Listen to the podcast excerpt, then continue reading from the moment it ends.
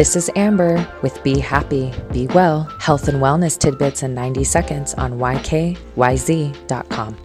Chives are from the allium family and are a close relative of garlic, shallots, and leeks. These herbs are often cultivated in home gardens but also occur wild in many areas. They are widespread across North America, Europe, and Asia. They are mostly used as a culinary herb. The leaves, roots, and flowers are all edible, and the leaves have a mild onion flavor. Chives contain sulfite compounds, antibacterial compounds, and antifungal compounds that are effective in easing digestion in an upset stomach. They also stimulate the appetite. Like other plants in the onion family, chives contain allicin, which helps reduce the levels of bad cholesterol in the body and improves the circulatory system and heart health. Regular consumption of chives reduces arterial plaques, relaxes the blood vessels, lowers high blood pressure, and decreases the risk of heart attacks and strokes. Chives have mild anti inflammatory properties and are a good addition to the diet for people with diseases that involve inflammation, like arthritis, autoimmune conditions, and inflammatory skin conditions. Chives contain a large range of vitamins and minerals, including vitamin C, which helps boost the immune system and stimulates the production of white blood cells. Chives can be harvested as soon as they're big enough to clip and use. Snip off the leaves at the base. The plant will continue to grow and can be harvested several times a year, sometimes monthly. Store them in the fridge or dry them for future use.